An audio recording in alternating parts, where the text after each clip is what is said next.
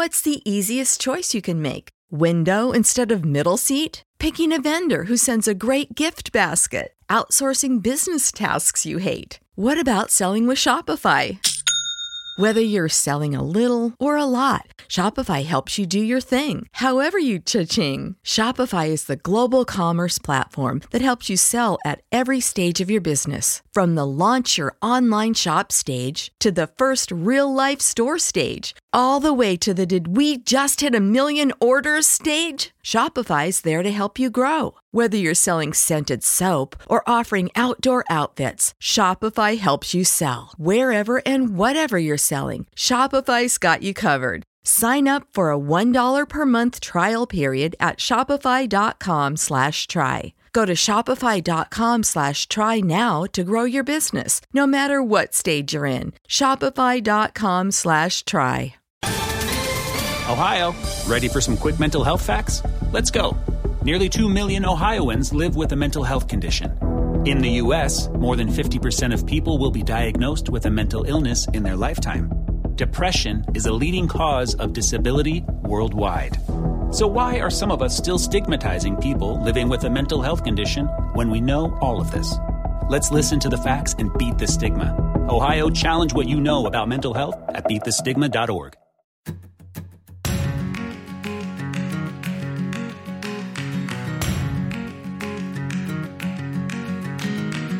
You are listening to the Therapy Podcast with your host, Shloimi Balsam. Hello and welcome to the Therapy Podcast.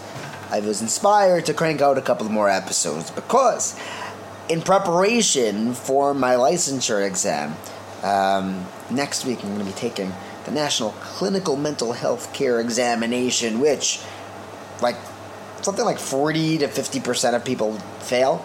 So, if that doesn't light a fire behind you, I don't know what does. I really would like to pass this. And, as you know, this whole podcast is based, you know, I started it with the premise that um, teaching is the best way to learn, and I would really like to study this. And studying for the N, oh wait, the initials are, are harder for me than the actual name. Uh, NCMHCE exam. Yeah, that one. It's um, basically the entire DSM, all like 970 pages. Um, you have to know it cold because you never know what they're going to ask on. Um, they give you, I think it's eight separate scenarios and uh, a whole bunch of questions. And if you answer, and it's like somewhat multiple choice, they give you like six, seven options per question. And the ones that you get right, you get, you know, plus one, two, or three points, depending on how right the answer is. And the ones you get wrong, they actually take off points. And they assess you on your ability to, right, you're graded on how well you assess the client and how well you treat the client. Um, so, how do you study the entire DSM? It can be incredibly overwhelming. And personally, what I've found is that by going through the differential diagnoses, um, noticing what's different between the different disorders, I'm able to understand both of the, you know, all of the options of what this diagnosis can possibly look like and why it's not that diagnosis. I figured I would cover as much ground as possible uh, doing that. So, in doing so, I'm going to start uh, section by section and um, go through intellectual disabilities today. Uh, we'll pick a couple of disorders one at a time and see why it's not other disorders. What would differentiate this one from being something else? What I know that this is what I'm looking at, and I'm not looking at another similar disorder.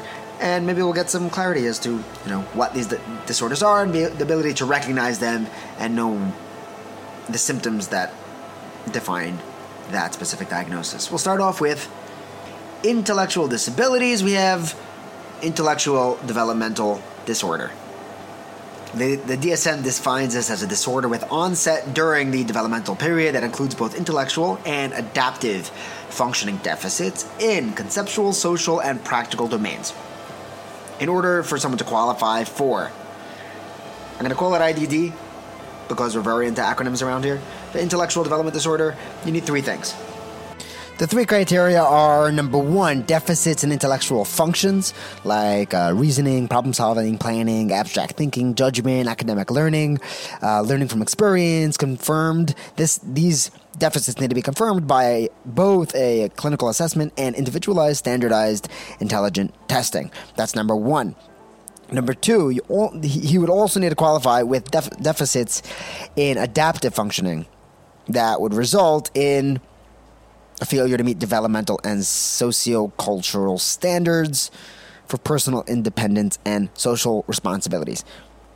What what we would need to see is an ongoing that without any ongoing support, the adaptive def- deficits would limit their functioning in one or more activities of daily life, like um, communication, social participa- participation, independent living, um, across multiple environments, like in homeschool, work, and community. So we have these two different types of deficits. And number three, we would also need to see an onset of intellectual and adaptive deficits during the developmental period. There are uh, specifiers for intellectual disability uh, being mild, moderate, severe, and profound. Now, shifting into differential diagnoses, whenever you have these three criteria met, you got yourself intellectual disabilities. Just because you have one or two, you can't assume that that's what you're looking at. Even if there's a, a genetic or medical condition, that would just be linked to intellectual disability if they fulfill all three criteria. See what? Um, now here's where you get where it gets. We get into that gray area because intellectual disability can look like major and mild neurocognitive disorders. Intellectual disability is categorized as a neurodevelopmental disorder but it's different from the neurocognitive disorders which are characterized by a low by a loss of cognitive functioning. We could see neurocognitive disorders with intellectual disabilities. For example, you could have an individual with Down syndrome who develops Alzheimer's disease, or an individual with intellectual disability who loses further cognitive capacity after a head injury. In such a case, the diagnosis of intellectual disability and cognitive disorders can both be given. Another differential diagnosis has to be made between intellectual disability and communication disorders and specific learning disorders. Communication and specific learning, those are specific to communication and learning domains, and they don't show deficits in intellectual or adaptive behaviors. They may co occur with intellectual disability, but uh, both diagnoses are made if you have the full criteria met for both intellectual disability and a communication disorder or a specific learning disorder. So they can go hand in hand. The client can have both. But communication and specific learning disorders do not mean a cognitive disability. And last, we have autistic spectrum disorder. It's common to have intellectual disabilities with an individual who has autistic spectrum disorder. It could be complicated to assess their intellectual ability um, by social communication and behavior deficits inherent to autistic spectrum disorder, and that can interfere with understanding and complying with the test procedures. It's essential that we do assess for intellectual functioning in autistic spectrum disorder, and we have to reassess across the developmental period as well because IQ scores in autistic spectrum disorder can be unstable, uh, especially in early childhood. Now, moving on to communication disorders. In a language disorder, the diagnostic criteria is uh, four pronged. We have number one, the persistent difficulty in the acquisition and use of language across modalities. So they have hard time speaking, writing, uh, sign language, or anything like that, just communication in general. Because there are deficits in comprehension or production, including either a reduced vocabulary, just don't know a lot of words, uh, limited sentence structure, the ability to put all the words together, or three, impair, uh, an impairment in discourse, the ability to use vocabulary and connect those sentences to explain or describe something in a, a series of events in a conversation. So that's number one. Number two is uh, language disabilities are substantially or quantifiably below those expected for their age. Number three is the onset of symptoms in the early developmental period. And number four, for language disorders, the, the, the, the difficulties are not attributable to hearing or other sensory impairment. Um, it can't be motor dysfunction or other medical or neuro- neurological conditions. that are not better explained by an intellectual disability, like intellectual development disorder, or a global development delay for that matter. Now, when differentiating language disorders with other diagnoses, we have to look at normal variations in language. We have to make sure that that this language disorder isn't just normal development developmental variations. You have to look at the the region, the social or cultural variation of that language, those dialects, to see if this is actually a disorder at all. Uh, then you also have to look at hearing or sensory impairment because language deficits can be associated with the hearing impairment or a sensory uh, deficit or a speech motor deficit. Maybe this isn't a language issue. Then we also have to look at intellectual developmental disorder. Check on maybe this isn't a language issue, maybe this is an intellectual issue. Because language delay is often presenting, a presenting feature of intellectual disability. We're not going to give a separate diagnosis besides for intellectual development disorder for a language disorder unless the language deficit is clearly in excess of their intellectual limitations. We also have to look at uh, neurological disorders because language disorders can be acquired in association with a neurological disorder like epilepsy. Uh, for example, acquired aphasia or Landau Kleffner syndrome. And finally, we have to look and differentiate language regression from language disorder because a loss of speech and language in a child younger than three years old might be a sign of autistic spectrum disorder with uh, developmental regression or a specific neurological condition like Landau Kleffner syndrome.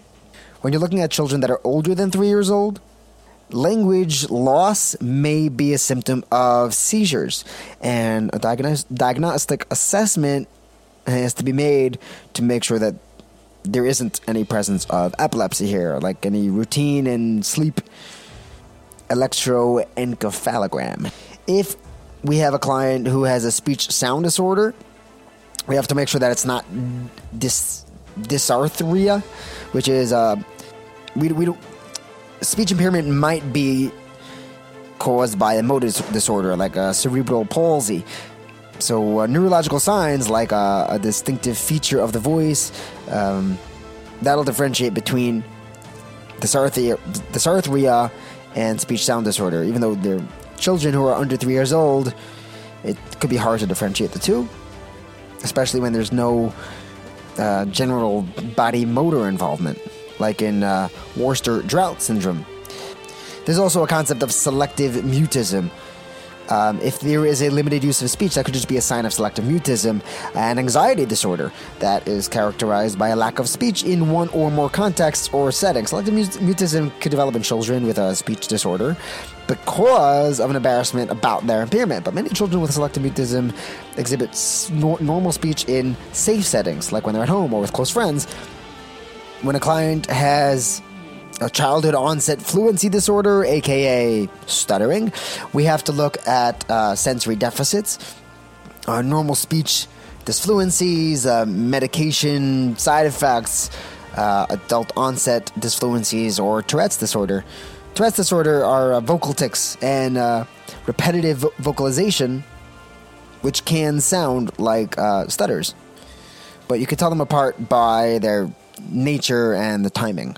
Now, to take a look into autistic spectrum disorder, we can differentiate that from social pragmatic communication disorder. In social communication disorder, the client has difficulty with pragmatics, or what does that mean? The social use of language and communication. They don't understand or follow social cues or uh, verbal and nonverbal communication in natural contexts. They don't follow the rules of conversations and storytelling. Now, we have to differentiate that from autistic, autistic spectrum disorder because when people show signs of social communication deficits, we jump to autism. How do you differentiate the two? Because autism would have repetitive patterns of behavior, interests, or activities, and their absence in social communication disorder. People with autism may only display the restricted and repetitive patterns of behavior or interests and activities during the early developmental period. So a comprehensive history has to be obtained. You have to know when did this start. Just because now he doesn't have any symptoms doesn't mean that the client is does not have autism. if he has had these symptoms in the past. When would we give a diagnosis of social communication disorder? That's only if the developmental history doesn't show any evidence of restricted or rep- repetitive patterns of behavior, interests, or activities. If there's none of the, that restriction or repetitiveness, then it's not autism. If someone's not following social cues, he might also have ADHD, which impairs social communication and functioning um, limitations to communication. ADHD can interfere with social participation or academic achievement. Finally, I mean, we also have to look at social phobia, social anxiety disorder. Maybe he's not picking up on cues because he's freaking out. There's a lot of overlap between social communication disorder and social anxiety disorder. So, how do you tell them apart? That's going to be depending on the timing of the onset of these symptoms.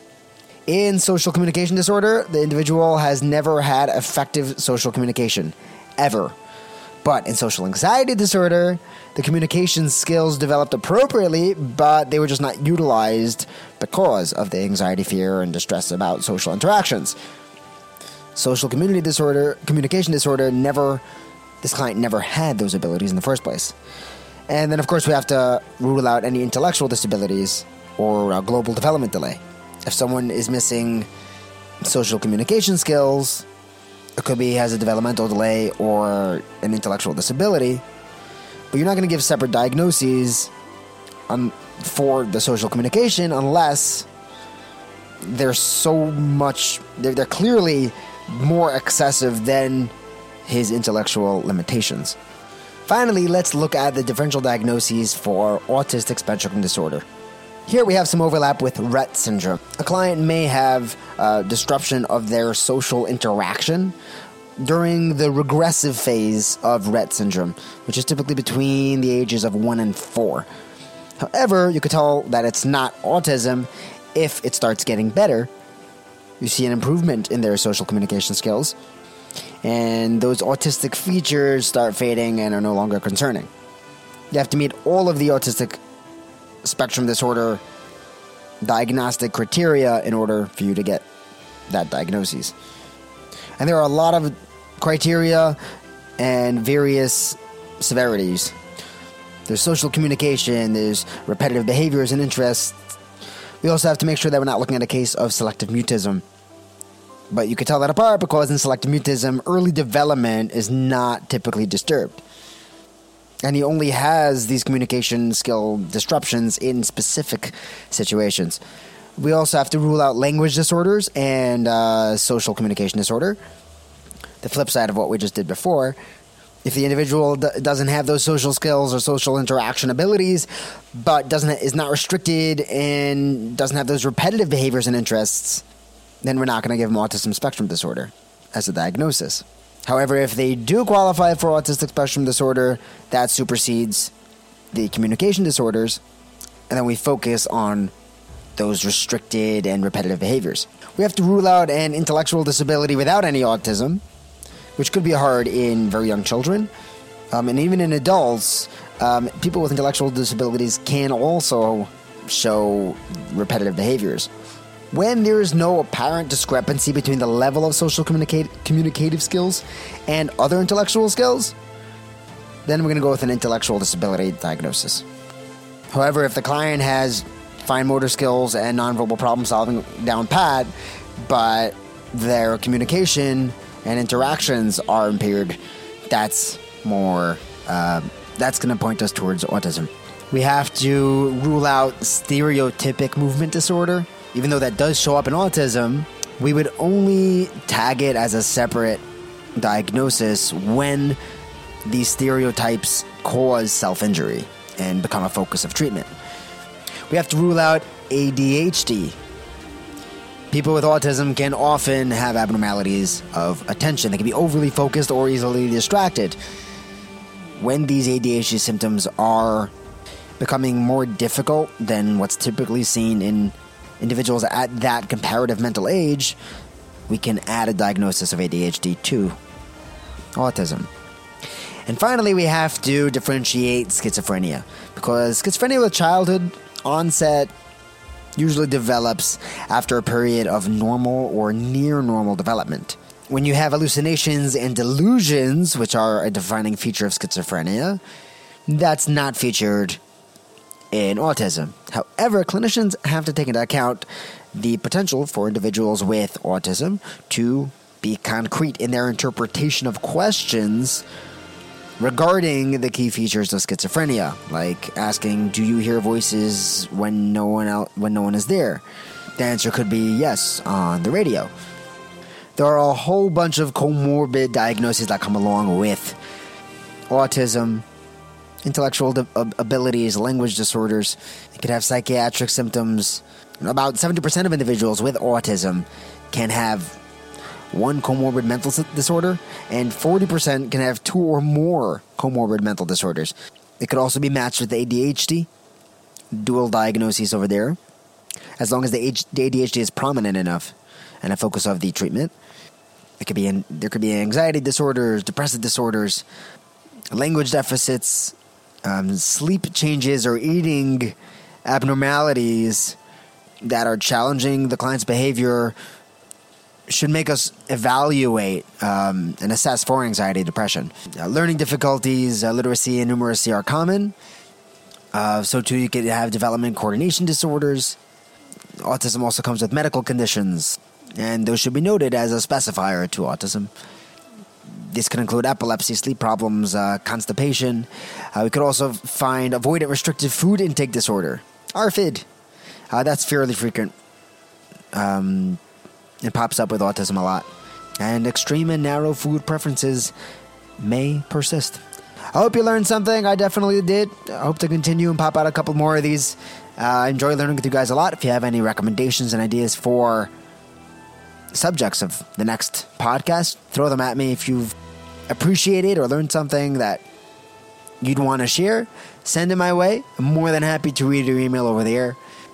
You guys are amazing. Have an awesome day. You know how to book flights and hotels. All you're missing is a tool to plan the travel experiences you'll have once you arrive. That's why you need Viator. Book guided tours, excursions, and more in one place. There are over 300,000 travel experiences to choose from, so you can find something for everyone. And Viator offers free cancellation and 24 7 customer support for worry free travel. Download the Viator app now and use code Viator10 for 10% off your first booking in the app. Find travel experiences for you. Do more with Viator. Save big on brunch for mom, all in the Kroger app. Get 16 ounce packs of flavorful Angus 90% lean ground sirloin for $4.99 each with a digital coupon. Then buy two get two free on 12 packs of delicious Coca Cola, Pepsi, or 7UP, all with your card. Shop these deals at your local Kroger today or tap the screen now to download the Kroger app to save big today. Kroger, fresh for everyone. Prices and product availability subject to change. Restrictions apply. See site for details.